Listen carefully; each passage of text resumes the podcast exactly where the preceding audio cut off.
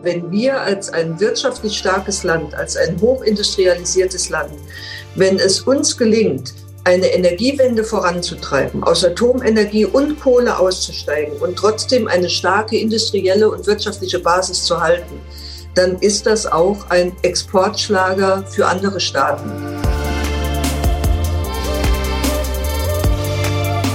Mit Herz und Haltung.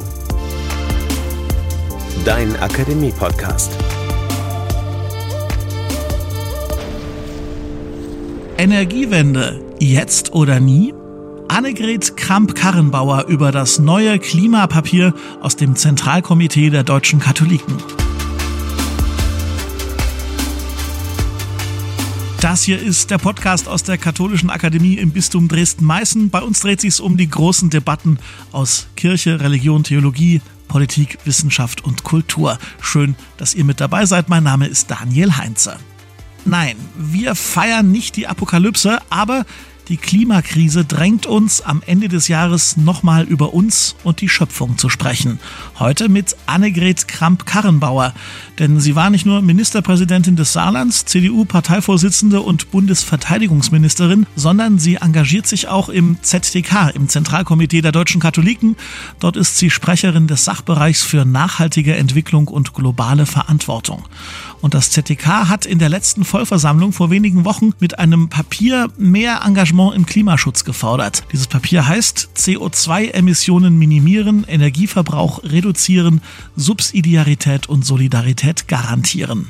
Was davon im Alltag übrig bleibt und ob die Kirchen schon genug tun, das diskutiert sie heute mit Karin Wollschläger, meiner Kollegin von der katholischen Nachrichtenagentur KNA. Und mit dem, was wir da gleich hören, haben wir eine ganze Menge Futter zum Nachdenken für die Weihnachtstage und die Zeit zwischen den Jahren.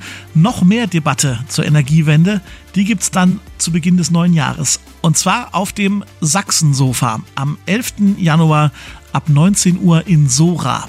Mit dabei sind dann der sächsische Staatsminister für Umwelt und Landwirtschaft Wolfram Günther, der Präsident des Instituts für Technikfolgenabschätzung Armin Grunwald sowie die Freiberger Helmholtz-Chefin Simone Ratz. Ich werde den Abend zusammen mit Maxi Konang moderieren und freue mich, wenn ihr euch jetzt schon euer Ticket holt, um dabei zu sein auf www.sachsensofa.de.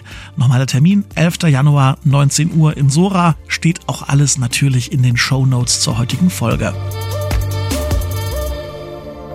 So, jetzt aber. Annegret Kramp-Karrenbauer über die Energiewende. Jetzt bei Mit Herz und Haltung.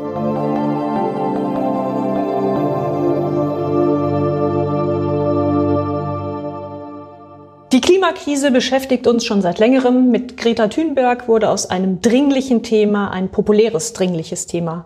Obendrauf und eng damit verbunden kommt nun noch die Energiekrise. Wie die anzugehen ist, dazu wurden schon viele Vorschläge gemacht nun auch vom Zentralkomitee der deutschen Katholiken, dem ZDK. Frau Kramp-Karrenbauer, können Sie uns vielleicht einmal erklären, was das Neue oder das Originelle an dem Papier ist?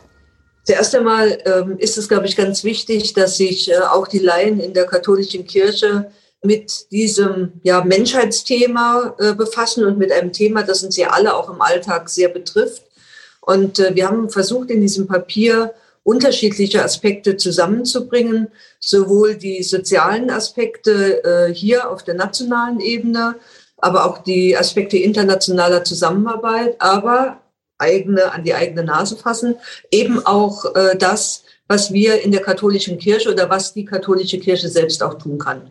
Und ich glaube, die, die Mischung dieser Aspekte ist eben etwas, was es äh, so bei Stellungnahmen anderer Institutionen vielleicht nicht gibt.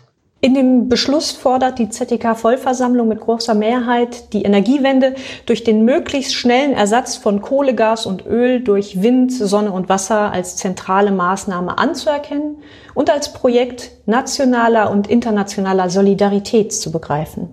Forderungen sind ja das eine, nur wie lässt sich das umsetzen?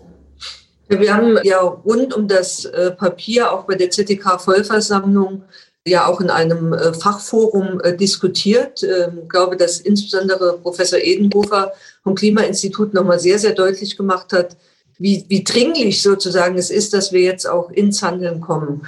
Und äh, den, äh, die Aufforderung sozusagen zur Energiewende hat mehrere Aspekte. Es betrifft, wie gesagt, uns selbst hier in Deutschland. Das richtet sich zuerst einmal an jeden Einzelnen von uns, denn die Erfahrung aus der Vergangenheit ist, dass jeder zwar theoretisch durchaus für ein Windrad oder eine Photovoltaikanlage zu haben ist, aber bitte nicht in der eigenen Nachbarschaft. Also ist erstmal der Appell an einen selbst. Aber auch dort, wo wir zum Beispiel äh, als Kirchen, Kirchengemeinden Dächer, Gelände äh, zur Verfügung stellen können, auch dort können wir was zur Beschleunigung beitragen. Es ist, glaube ich, äh, nochmal der ganz wichtige Hinweis, dass wir keine falschen Alternativen suchen, die uns von der Konsequenz der Energiewende abbringen. Also die Frage, ob man nicht doch noch einmal auf Atomkraft zum Beispiel setzen soll, auch das haben wir klar adressiert. Und es ist dort, wo wir international äh, auch tätig sind und äh, mit unterstützen, eben auch der ganz klare Punkt, dass im Moment gerade durch die steigenden Energiepreise viele Staaten, äh, etwa in Afrika, dabei sind, wieder auf Kohle zu setzen. Und auch dort müssen wir andere Angebote machen, wenn wir wollen, dass äh, die Klimakrise, die ja nur als gesamtes international auch zu bewältigen ist, wenn wir erfolgreich sein wollen, und wir müssen erfolgreich sein, wenn wir das Überleben äh, der Menschen für die Zukunft sichern wollen. Sie haben gerade Stichwort Atomkraft gesagt. In seiner Regierungserklärung hat diesen Montag der sächsische Regierungschef Michael Kretschmer nochmals für die Verzögerung des Atomausstichs über diesen April hinaus geworben. Das wäre ein Weg, die Kosten niedriger zu halten. Was widerspricht Ihnen an dieser Position Ihres Mitchristen mehr? Die fehlende Verlässlichkeit in Politik, weil man eigentlich schon längst den Ausstieg versprochen hatte, oder das fehlende Bewusstsein für eine rasche, nachhaltige Energiepolitik?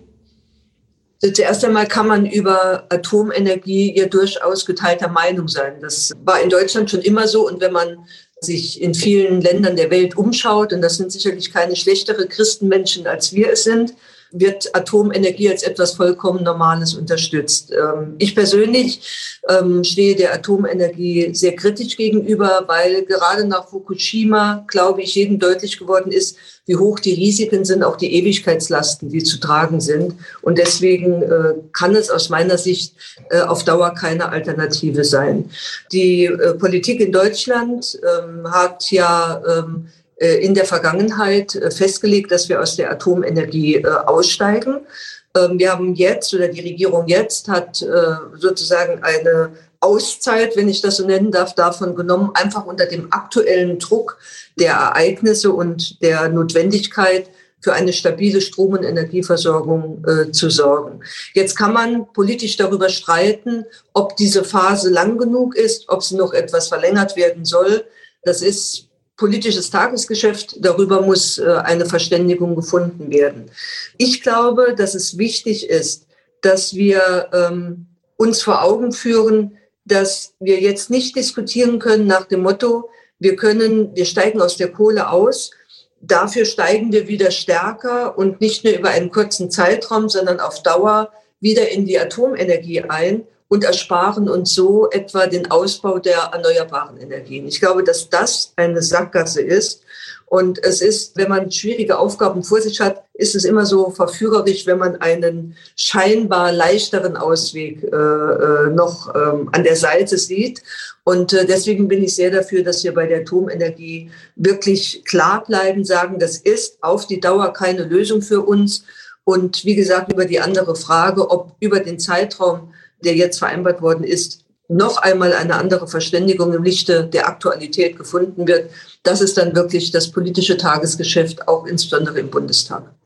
Es gibt auch politische Stimmen, die fürchten, dass wir, die wir als Bundesrepublik so engagiert die ökologische Transformation betreiben, dass wir damit ganz unsere Wettbewerbsfähigkeit verlieren. Also die produzierenden Unternehmen ins Ausland abwandern, wo Energie wenig kostet und dann nicht mehr zurückkommen. Aber die Umweltverschmutzung bleibt, nur eben dann an einem anderen Ort. Wie bewerten Sie dieses Argument?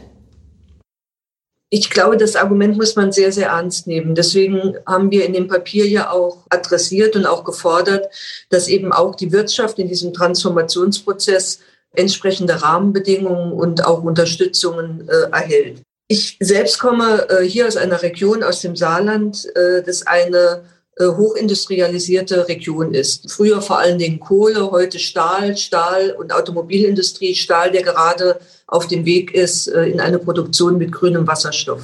Und ich habe in der Vergangenheit auch erlebt, was Strukturwandel, der nicht gelingt, der ein Strukturbruch wird, mit einer Region machen kann. Wie viele soziale Probleme, angefangen von Massenarbeitslosigkeit bis äh, den Problemen, die daran hängen, daraus entstehen können. Äh, deswegen ist es ganz, ganz wichtig, dass wir diesen Transformationsprozess eben auch zusammen mit der Wirtschaft vorantreiben. Auf der anderen Seite, und das zeigen uns eben auch viele Beispiele aus der Vergangenheit, zum Beispiel das Thema Rauchgasentschwefelung in den 80er Jahren, ist klar, wenn wir als ein wirtschaftlich starkes Land, als ein hochindustrialisiertes Land, wenn es uns gelingt, eine Energiewende voranzutreiben, aus Atomenergie und Kohle auszusteigen und trotzdem eine starke industrielle und wirtschaftliche Basis zu halten, dann ist das auch ein Exportschlager für andere Staaten. Wenn wir das beweisen, dann ist das das beste Beispiel und die beste Werbung dafür, dass andere Staaten vielleicht diesem Weg dann auch folgen. Und deswegen hat es zweierlei Aspekte. Zum einen die wirtschaftliche Basis, die ja auch die Grundlage für vieles ist, was wir äh, in dieser Gesellschaft auch an Positiven ja nach vorne bringen wollen, äh, die Arbeitsplätze zu erhalten und gleichzeitig auch zu beweisen im internationalen Kontext, dass man eben äh, wirtschaften kann, ohne auf Kohle und ohne auf Atomenergie angewiesen zu sein. Sie haben jetzt Ihre Region erwähnt, das Saarland. Blicken wir in unsere Region. Ähm, denken wir mal an die mitteldeutschen Braunkohlereviere. Keiner wird bestreiten, dass der Braunkohleabbau irgendwann einmal zu einem Ende kommen muss. Aber glauben Sie daran, dass dieser Strukturwandel mit seinen 40 Milliarden dort von den Menschen gutiert wird? Oder werden wir nicht eher im Jahr 2060 auf eine zerrüttete Region schauen, die viele sehen hat und noch viel mehr Berufspendler von Berlin in dezentrale Außenstellen der Bundesministerien? Man kann Strukturwandel äh, positiv gestalten. Man muss es richtig machen. Man muss das Geld richtig einsetzen. Man muss die äh, auch äh, Felder finden, die insbesondere für die Zukunft eben auch wirtschaftlich tragen. Und äh, nach meiner Erfahrung ist das ein Prozess, der eine gewisse Zeit in Anspruch nimmt. Und es ist ein Prozess, das ist meine tiefe Überzeugung, der insbesondere darauf setzen muss, dass äh, auf Bildung, auf Wissenschaft, auf Forschung, sozusagen auf das, was morgen kommt, das muss im Grunde genommen im, im Mittelpunkt stehen. Ähm, es macht auf jeden Fall mehr Sinn, in diese Dinge zu investieren, als krampfhaft an äh, Strukturen festzuhalten, von denen wir einfach wissen, sie tragen für die Zukunft aus den unterschiedlichsten Gründen, sie tragen nicht mehr. Das war etwas, was man im Saarland in der Vergangenheit sehr, sehr lange gemacht hat. Und viele der sozialen Probleme und wirtschaftlichen und finanziellen Probleme sind gerade daraus entstanden. Also ich glaube, mit dem richtigen Mut nach vorne zu gehen, in die Köpfe der Menschen zu investieren, äh, hat man dann auch äh, gute Chancen, dass eine Region wirklich weiter prosperiert. Weiten wir nochmal den Blick und schauen auf die internationale Solidarität. Das ZTK-Papier unterstreicht ja auch die Verantwortung für die Länder des globalen Südens. Sie seien bei der sozial-ökologischen Transformation, der Ergreifung von Anpassungsmaßnahmen und der Entschädigung angesichts von Schäden durch die Klimakrise auf umfangreiche Finanzzuschüsse angewiesen. Und zwar von den Ländern des globalen Nordens. Denn die gehören ja auch zu den größten Verursachern der Klimakrise, unter der wiederum der Süden massiv leidet. Deshalb, so das Papier, sollten die Industrieländer ihrer Selbstverpflichtung nachkommen, jährlich 100 Milliarden US-Dollar bereitzustellen. Das ist eine Vereinbarung und ein Versprechen aus dem Jahr 2009 und sollte bis 2020 realisiert sein. Ist es aber immer noch nicht. Wie realistisch ist die Chance, dass sich da tatsächlich noch etwas bewegt? Auch das ZDK war ja enttäuscht über die Ergebnisse der jüngsten Klimakonferenz. Bleibt also nichts übrig, als weiter zu mahnen und zu warnen. Das ist doch eigentlich unbefriedigend. Ja, Politik ist allerdings das Bohren äh, dicker Bretter. Das hat ja schon Max Weber gesagt. Und insofern äh, wissen auch alle die, die ehrenamtlich äh, in den unterschiedlichsten Kontexten äh, äh, engagiert sind und unterwegs sind, dass es eben auch einer gewissen ja, Hartnäckigkeit bedarf, um Dinge durchzusetzen. Ich glaube, dass die generelle Vereinbarung äh, in Sharm el-Sheikh auf äh, einen entsprechenden Fonds äh, noch mit das Positivste war, was dort als Ergebnis äh, festzuhalten ist. Viele andere Ergebnisse waren deutlich enttäuschender.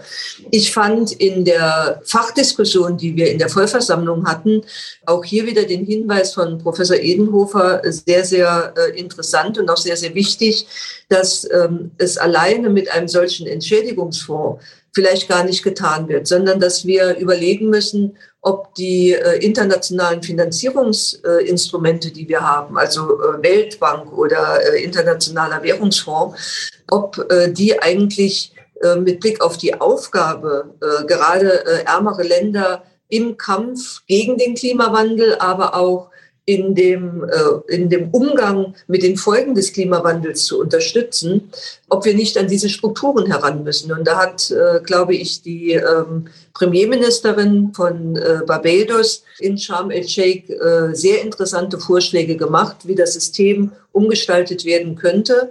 Und äh, insofern äh, glaube ich, dass Sharm el-Sheikh, dass diese Vereinbarung, die wir jetzt auch wieder adressiert haben, ein Schritt sind, aber vielleicht sind sie gar nicht der äh, alleinige und der entscheidende Schritt, sondern wahrscheinlich müssen wir noch sehr viel stärker auf äh, Strukturen zur Finanzierung auch äh, nochmal äh, herangehen.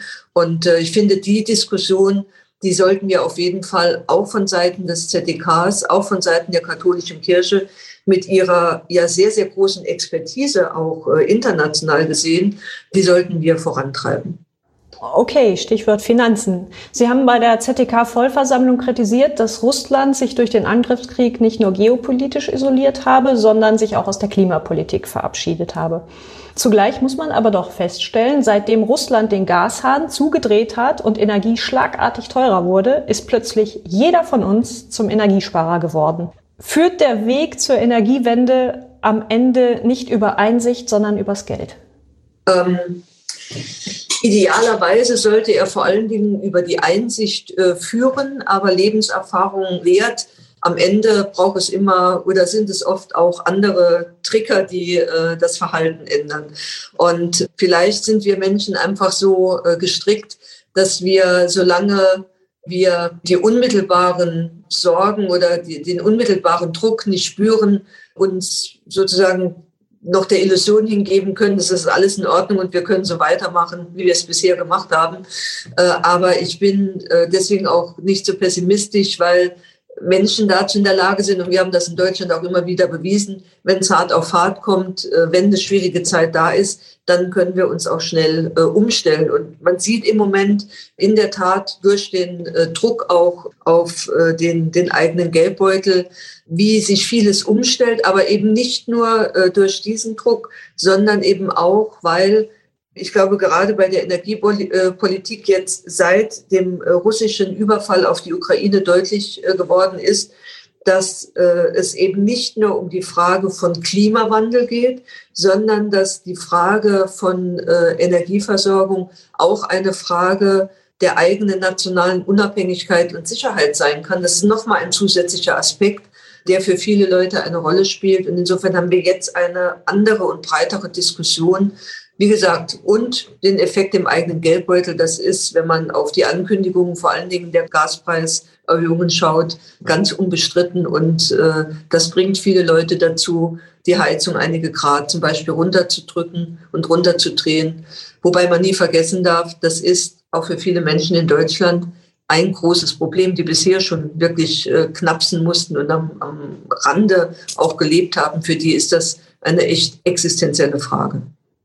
Genau, das, dieser Druck auf den Geldbeutel in der Energiekrise hat ja gezeigt, welche Herausforderungen damit eben auch für die Sozialpolitik verbunden sind. Aber was können denn hier tragfähige Konzepte sein? Also wir haben jetzt erlebt, äh, dass es ein ganzes Bündel ja gibt an äh, Hilfen, äh, an Winterhilfen, an Bremsen, die dazu dienen sollen, die Belastung für den Einzelnen, vor allen Dingen für die äh, Haushalte, die, die schwächer sind, in Grenzen zu halten. Und ähm, man muss jetzt sehen über die nächsten äh, Zeit, über die nächsten Wochen, wie das wirkt. Ähm, es gab einen Kritikpunkt und ich glaube, der ist nicht ganz von der Hand zu weisen. Äh, es gibt sozusagen Hilfen, die beziehen sich auf die Steckdose in der jeweiligen Wohnung oder im jeweiligen Haus. Und äh, wie es jemand so schön gesagt hat, es ist halt nicht von außen erkennbar, ob hinter dieser Steckdose ein gut situierter Haushalt lebt oder jemand, äh, eine Großfamilie, die sehr, sehr wenig Geld hat. Insofern, glaube ich, muss man wirklich nochmal, vor allem auch bei der Menge Geld, die wir in die Hand nehmen und ausgeben, muss man wirklich nochmal schauen, ob dieses Geld richtig eingesetzt ist und ob es nicht noch zielgerichteter für diejenigen gebraucht wird, die wirklich schon sich sehr, sehr schwer tun mit den Kosten des täglichen Lebens und andere Haushalte, die sozusagen auch noch eigene Kräfte haben und das besser stemmen zu können. Also dieses Prinzip, starke Schultern sollten mehr Lasten tragen als schwache. Äh, ich glaube, das muss auf jeden Fall bei allen Maßnahmen hinterlegt sein. Und ähm, da werden jetzt in die nächsten Zeit auch die Erfahrung zeigen, ob das so der Fall ist. Wenn es nicht der Fall ist, dann muss es geändert werden. Ja, man hat den Eindruck, es wird halt sehr viel Geld jetzt reingepumpt, aber dieses Geld zur Unterstützung ist halt auch endlich. Also was kann eine nachhaltige Lösung sein? Also äh, zum einen finde ich sehr wichtig, dass Sie gesagt haben, man kann nicht unendlich Geld hineinpumpen, denn auch dieses Geld muss irgendwann einmal zurückbezahlt werden. Und ich möchte schon, dass ähm, die nächsten Generationen eben auch noch Spielraum haben und entscheiden können, für was sie Geld ausgeben und nicht äh, komplett gebunden sind, weil alles äh, in, die, in die Schulden geflossen ist. Ich glaube, dass ein wichtiger Satz in dem Beschlusspapier der Vollversammlung eben der Satz ist, dass erneuerbare Energien nicht die Energien sind, die zum Beispiel die Preise hochtreiben, sondern dass das die Energien sind, auf die wir in der Vergangenheit gesetzt haben und jetzt für den Übergang noch setzen. Das heißt, je schneller wir auch erneuerbare Energien äh, äh, ausbauen, desto ähm, schneller können wir auch zum Beispiel die Kosten äh, für die einzelnen Haushalte äh, senken. Was die Nahrungsmittel anbelangt, erleben wir eben auch zum einen internationale Abhängigkeiten und was passiert wie jetzt in der Ukraine, wenn diese Nahrungsmittel dort nicht mehr produziert oder geerntet werden können. Auf der anderen Seite, glaube ich, erleben wir aber eben auch gerade, dass Lebensmittel eben auch einen Wert haben. Und wir sehen, dass vieles von dem, was für uns in der Vergangenheit sich in Form von billigen Lebensmittelpreisen äh, auch dargestellt hat, dass das so in Zukunft auch nicht weitergehen kann. Also äh, auch hier auf ein besseres System zu kommen, ist, glaube ich, ganz, ganz wichtig. Das ZTK-Papier spricht da ja auch von einer wertegebundenen Außenpolitik. Das bedeutet aber eben auch in Sachen Wirtschaft, dass man bereit sein muss, mitunter höhere Preise zu bezahlen. Wie weit würden Sie zur Bewahrung der Schöpfung gehen? An welcher Stelle ist vielleicht für Sie ein Schmerzpunkt erreicht, wo Sie sagen würden, jetzt müssen wir auch mal auf uns schauen? Das ist eine wirklich sehr, sehr schwierige Frage. Vor allen Dingen glaube ich, dass man diese Frage nicht allgemein und pauschal beantworten kann ähm, sondern äh, dass äh, man das in, im, sich wirklich sehr genau im Einzelfall betrachten muss. Zuerst einmal gilt auch hier noch einmal für uns als Konsumenten, dass wir äh, über eine große Marktmacht verfügen. Jeder Einzelne mit seinem äh, Kaufverhalten steuert ja im Grunde genommen auch äh, Produktion, steuert Märkte. Und äh, ich glaube, dass es hier eben auch ganz wichtig ist, dass wir und die Möglichkeiten haben wir als Konsument zum Beispiel auch unsere Kaufentscheidungen davon abhängig machen, wie zum Beispiel Produktionsbedingungen sind, wie Menschenrechte eingehalten werden, wie Rechte von Arbeitnehmerinnen und Arbeitnehmern eingehalten werden, dass es keine Kinderarbeit gibt, gibt es ja schon viele Initiativen und da kann, kann man auch schon vieles äh, bewegen. Ähm, die Politik ganz generell steht immer vor dem Dilemma, dass sie auf der einen Seite ähm, sozusagen ihre Werte vertritt. Daraus leitet sich auch eine gewisse Haltung ja ab. Und auf der anderen Seite eben immer auch eigene Interessen vertritt. Und man muss ganz offen sagen, es gibt sehr, sehr oft nicht diese Schwarz-Weiß-Entscheidung, sondern es ist eine Grauzone und man muss das auch aushalten. Wenn wir im Moment sagen, wir wollen uns von den Abhängigkeiten von Russland lösen, auch um damit Geldquellen in Russland versiegen und dieser Krieg vielleicht schneller äh, beendet werden kann, ähm, dann hat das aber zur Folge, dass wir zum Beispiel auch mit Ländern wie Katar für den Übergang noch über Gaslieferungen, Ersatzgaslieferungen äh, reden. Und das ist und bleibt ein moralisches Dilemma beziehungsweise äh, wirklich eine ganz schwierige Entscheidung zwischen Interessen auf der einen Seite und Werten auf der anderen Seite. Ich glaube, dass man in solchen Fällen äh, durchaus seine eigenen Interessen auch verfolgen muss. Das darf aber nicht dazu führen, dass man zum Beispiel in der Zusammenarbeit mit äh, Katar dann Dinge, die schwierig sind, wie Menschenrechtslage oder andere Fragen, eben nicht mehr äh, adressiert. Und dass das diese politische Diskussion und diese ähm, politischen Debatten von solchen Ländern durchaus gefürchtet werden, das sieht man ja daran, dass Katar versucht hat, zum Beispiel Parlamentarier im Europäischen Parlament zu äh, bestechen, damit es genau diese Debatten und diese Entscheidungen nicht mehr gibt. Ich will Ihnen noch ein anderes Dilemma aus Sachsen nennen. Nach den verheerenden Hochwassern der vergangenen Jahre 2002 und 2013 will der Freistaat Schutzmaßnahmen bauen. Anwohner bzw. Naturschutzinitiativen verhindern das mit Blick auf die Natur. Wem sollte man künftig den Vorrang geben?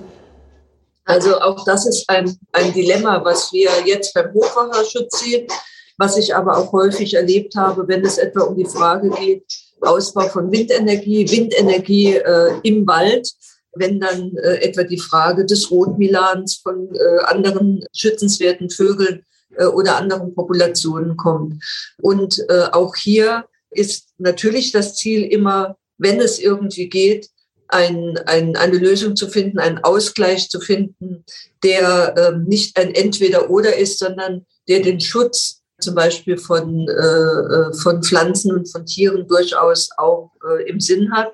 Äh, aber wir werden, und ich glaube, das gehört zur Realität eben auch dazu, eben auch sehr deutlich sagen, das übergeordnete Thema ist das Thema Klimawandel. Denn äh, wenn wir den Klimawandel nicht einbremsen können, nicht stoppen können, dann wird es auch für, ähm, für die Tiere und für die Pflanzen generell keine gute Lebensgrundlage mehr geben. Und deswegen hat das schon einen Vorrang. Trotzdem hoffe ich sehr, dass es im Einzelfall eben so schwer das ist, aber trotzdem immer auch gelingt, einen Ausgleich zu finden. Jetzt wollen wir ja nicht immer nur mit dem Finger auf die anderen zeigen. Auch die Kirchen sind gefordert, Verantwortung zu übernehmen. Das ZTK-Papier schlägt vor, dass die Kirchen beispielsweise einen Beitrag leisten könnten, indem sie ihre Immobilien und Grundstücke für Photovoltaik und Windkraft unkompliziert zur Verfügung stellen. Hand aufs Herz, wie offen sind denn die Kirchen tatsächlich für derart grüne Forderungen? Also ich glaube, das ist ja unterschiedlich. Auch hier muss man jetzt sagen, die Kirche so als monolithischer Block gibt es ja nicht, sind sehr, sehr unterschiedliche. Wir haben Pfarrgemeinden, wir haben Bistümer, die ähm, auch in den Zielsetzungen, auch in den ersten Maßnahmen vorangehen. Wir haben andere, die sich etwas schwerer tun. Fakt ist, die Kirche, jetzt sage ich doch wieder die Kirche und äh, ihre Gliederungen verfügen über einen sehr hohen Gebäudestand, was uns ja auch Probleme bereitet, sozusagen auch jetzt in der aktuellen Situation, verfügen über äh, entsprechende äh, Grundstücke. Und ich glaube, dass zumindest mein Eindruck, wenn ich mich durch Deutschland bewege, äh, dass äh, mit diesen Gebäuden und mit diesen Grundstücken noch vergleichsweise wenig angefangen wird, äh, wenn es zum Beispiel darum geht, kann man sie nutzen, um Energie einzusparen oder eben auch erneuerbare Energien äh, zu produzieren. Und insofern äh, würde ich mir sehr, sehr wünschen, dass äh, die Kirche hier wirklich ein, ein ganz praktischer und auch ein ganz pragmatischer Vorreiter wird. Ich hoffe, dass äh, die Kirche bei diesen Anstrengungen eben auch unterstützt wird, möglicherweise auch durch Förderung durch die öffentliche Hand. Die Kirche hat die Bewahrung der Schöpfung ja schon lange als Thema, konnte es aber nie sexy, sprich medienwirksam verkaufen. Mit Papst Franziskus gibt es da jetzt natürlich eine Top-Galionsfigur. Der kann mit großer Breitenwirkung Statements bei diesem Thema setzen und tut es ja auch. Aber ich habe etwas den Eindruck, dass manch ein Kirchenoberer ja sich letztlich dann doch mit blumigen Worten dann etwas hinter den Papstaussagen versteckt. Also ich nehme bislang nur sehr zögerliche Maßnahmen von Bistümern wahr, tatsächlich klimaneutral zu werden. Okay, das Erzbistum Freiburg hat erklärt, bis 2030 klimaneutral zu werden. Das ist ein positives Beispiel, so es denn gelingt. Aber was mit den anderen? In dem ZTK-Papier heißt es ja auch, kirchliches Handeln ist bisher unzureichend und deshalb unglaubwürdig. Muss die Kirche hier wieder zum Jagen getragen werden und das bei einem Anliegen, das eigentlich zu ihren Hauptforderungen zählt? Auch hier sage ich, es liegt am Ende an jedem Einzelnen von uns. Ähm, was ist die Kirche? Kirche ist das, was wir auch daraus machen. Wir sozusagen, wir Gläubigen, wir Mitglieder dieser Kirche bilden sie. Und äh, insofern ist sozusagen unser eigener Elan aber auch dort, wo wir selbst zögerlich sind oder uns sonntags sozusagen eine andere Rede gönnen, als wir dann montags in der Konsequenz auch umsetzen, das spiegelt sich natürlich auch äh, in der Kirche wieder. Und insofern glaube ich, wenn es uns gelingt, nicht nur äh, darauf zu setzen, dass diejenigen, die etwa an der Spitze der Bistümer die Verantwortung tragen, äh, das schon irgendwie umsetzen, sondern wenn es uns vor allen Dingen gelingt, daraus eine, wie soll ich sagen, eine Graswurzelbewegung zu machen und zu sagen, ähm, das ist auch wirklich der klare und der spürbare und der artikulierte Wunsch eben auch der, der Gläubigen und der Mitglieder der äh, Kirche, der von unten sich äh, aufbaut, dann glaube ich, ist da auch nochmal ein anderer Druck dahinter und das wird dann sozusagen auch in der Hierarchie nach oben Wirkung zeigen, wie in anderen Fragen auch. Und was antworten Sie, wenn jetzt ein Bischof hingeht und sagt, ha, was hat denn bitte schön das ZTK schon konkret geändert und in die Praxis umgesetzt bei diesem Thema? Ähm, dann ähm, kann ich ihm das ein oder andere aufzählen, was zum Beispiel die Frage anbelangt, wie wir anreisen zu unseren Veranstaltungen, wie wir uns verpflegen, wie wir äh, selbst äh, sozusagen jetzt ja auch äh, umgezogen sind, wie wir sicherlich auch unter dem Druck von äh, Covid unsere Sitzung eben auch äh, in den neuen digitalen Formaten machen und dadurch auch Reisekosten sparen. Aber ich würde auch sagen, ist ein ganz guter Anfang. Aber natürlich ist es auch so, dass auch hier das ZDK immer noch mehr tun kann. Sollte es auch wie in der evangelischen Kirche jetzt für katholische Bischöfe ein Tempolimit 100 Stundenkilometer auf Autobahnen geben? Also ehrlich gesagt, ich ähm, habe ein bisschen geschmunzelt, als ich die Beschlussfassung der unserer äh, Freunde der evangelischen Kirche gehört habe. Ich glaube, dass es ähm, äh, gut ist, wenn äh, sich das ZDK, die, äh, die Verantwortlichen der Kirche auch in den entsprechenden politischen Debatten ähm, über äh, möglicherweise äh, über ein Tempolimit auch einbringen. Und ansonsten setze ich äh, auch in der katholischen Kirche auf die mündigen Mitglieder dieser Kirche. Und äh, dann äh, hoffe ich, dass aus vielerlei Gründen viele eben auch vernünftig im Straßenverkehr fahren. Und dazu gehört auch eine angepasste Geschwindigkeit. Aus Klimagründen, aber auch aus Gründen des, äh, der Verkehrssicherheit. In den Schlagzeilen ist in jüngster Zeit immer wieder die letzte Generation aufgrund der Art ihrer medienwirksamen Aktionen nicht unumstritten. Aber beeindrucken diese Klimaaktivisten Sie auch, Frau Kramp-Karrenbauer?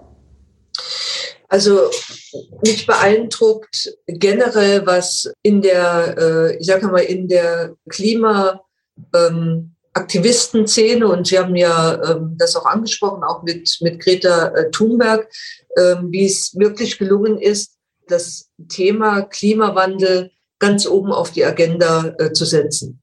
Und ähm, ich glaube aber, dass man bei allen und bewundere sozusagen auch äh, oder respektiere eben auch Menschen, die ähm, äh, dafür äh, sich sozusagen wirklich in einem hohen Maße engagieren. Ich glaube allerdings, dass man bei der Form des Protestes darauf achten muss, ob am Ende die Form des Protestes A nicht nur dazu führt, dass man über das eigentliche Thema gar nicht mehr redet, sondern nur noch über die Form des Protestes und dass dieser Protest eben auch bei der, ich sage mal, in der Breite der Bevölkerung, auf die man ja auch angewiesen ist, wenn man äh, die sozusagen einen, einen wirklich breit angelegten sozusagen Bewusstseinswandel herbeiführen will, äh, dass man am Ende nicht mit seiner Art der Proteste einen Großteil derjenigen, die eigentlich dem Thema offen gegenüberstehen, sozusagen vor den Kopf stößt, sodass die dann sagen, also mit dieser Art von Protest kann ich nichts anfangen und sich dann von dem Thema abwenden. Und das ist etwas, was ich äh, in vielen Diskussionen auch sozusagen im, im privateren Kreis oder beim Einkaufen oder wo auch immer, das ist äh, eine Reaktion, die ich sehr häufig erlebe. Und deswegen glaube ich, ähm, muss, muss man oder sollte man auch von Seiten der Aktivisten sich sehr, sehr genau überlegen, ob wirklich jede Form des äh, Protestes auch am Ende ein, einer ist, der dem Klima und äh, vor allen Dingen dem Thema und dem Ziel, Bewusstseinswandel herbeizuführen, äh, wirklich auch hilft.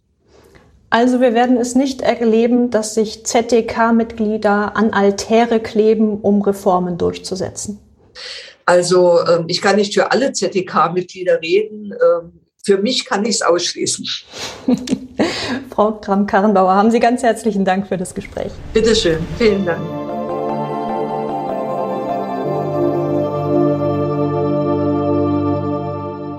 Das war Annegret Kram-Karrenbauer mit ihrer Sicht auf einen richtigen Umgang mit der Schöpfung. Im Gespräch mit Karin Wollschläger von der KNA. Natürlich interessiert uns eure Sicht der Dinge. Schreibt uns gerne wie immer auf Instagram, Facebook oder auf lebendig-akademisch.de. So, das war sie, die letzte Folge dieses Jahres bei Mit Herz und Haltung. Wir verabschieden uns in eine kleine Feiertagspause und freuen uns natürlich schon auf 2023 mit ganz vielen neuen Debatten hier im Podcast, aber natürlich auch in den fünf Foren der Katholischen Akademie des Bistums Dresden-Meißen und zum Beispiel beim Sachsensofa am 11. Januar. Nochmal die Erinnerung, da geht es um das Thema von heute, um die Energiewende am 11. Januar in Sora. Checkt gerne die Show Notes für alle Details an dieser Folge mitgearbeitet haben Karin Wollschläger, Thomas Arnold, Jonas Lietz, Falk Hamann und ich, ich bin Daniel Heinze. Und im Namen des gesamten Teams von Mit Herz und Haltung wünschen wir euch ein frohes, gesegnetes Weihnachtsfest und dann auf ein neues, auf 2023 mit ganz viel Herz und Haltung. Mit Herz und Haltung. Dein Akademie-Podcast.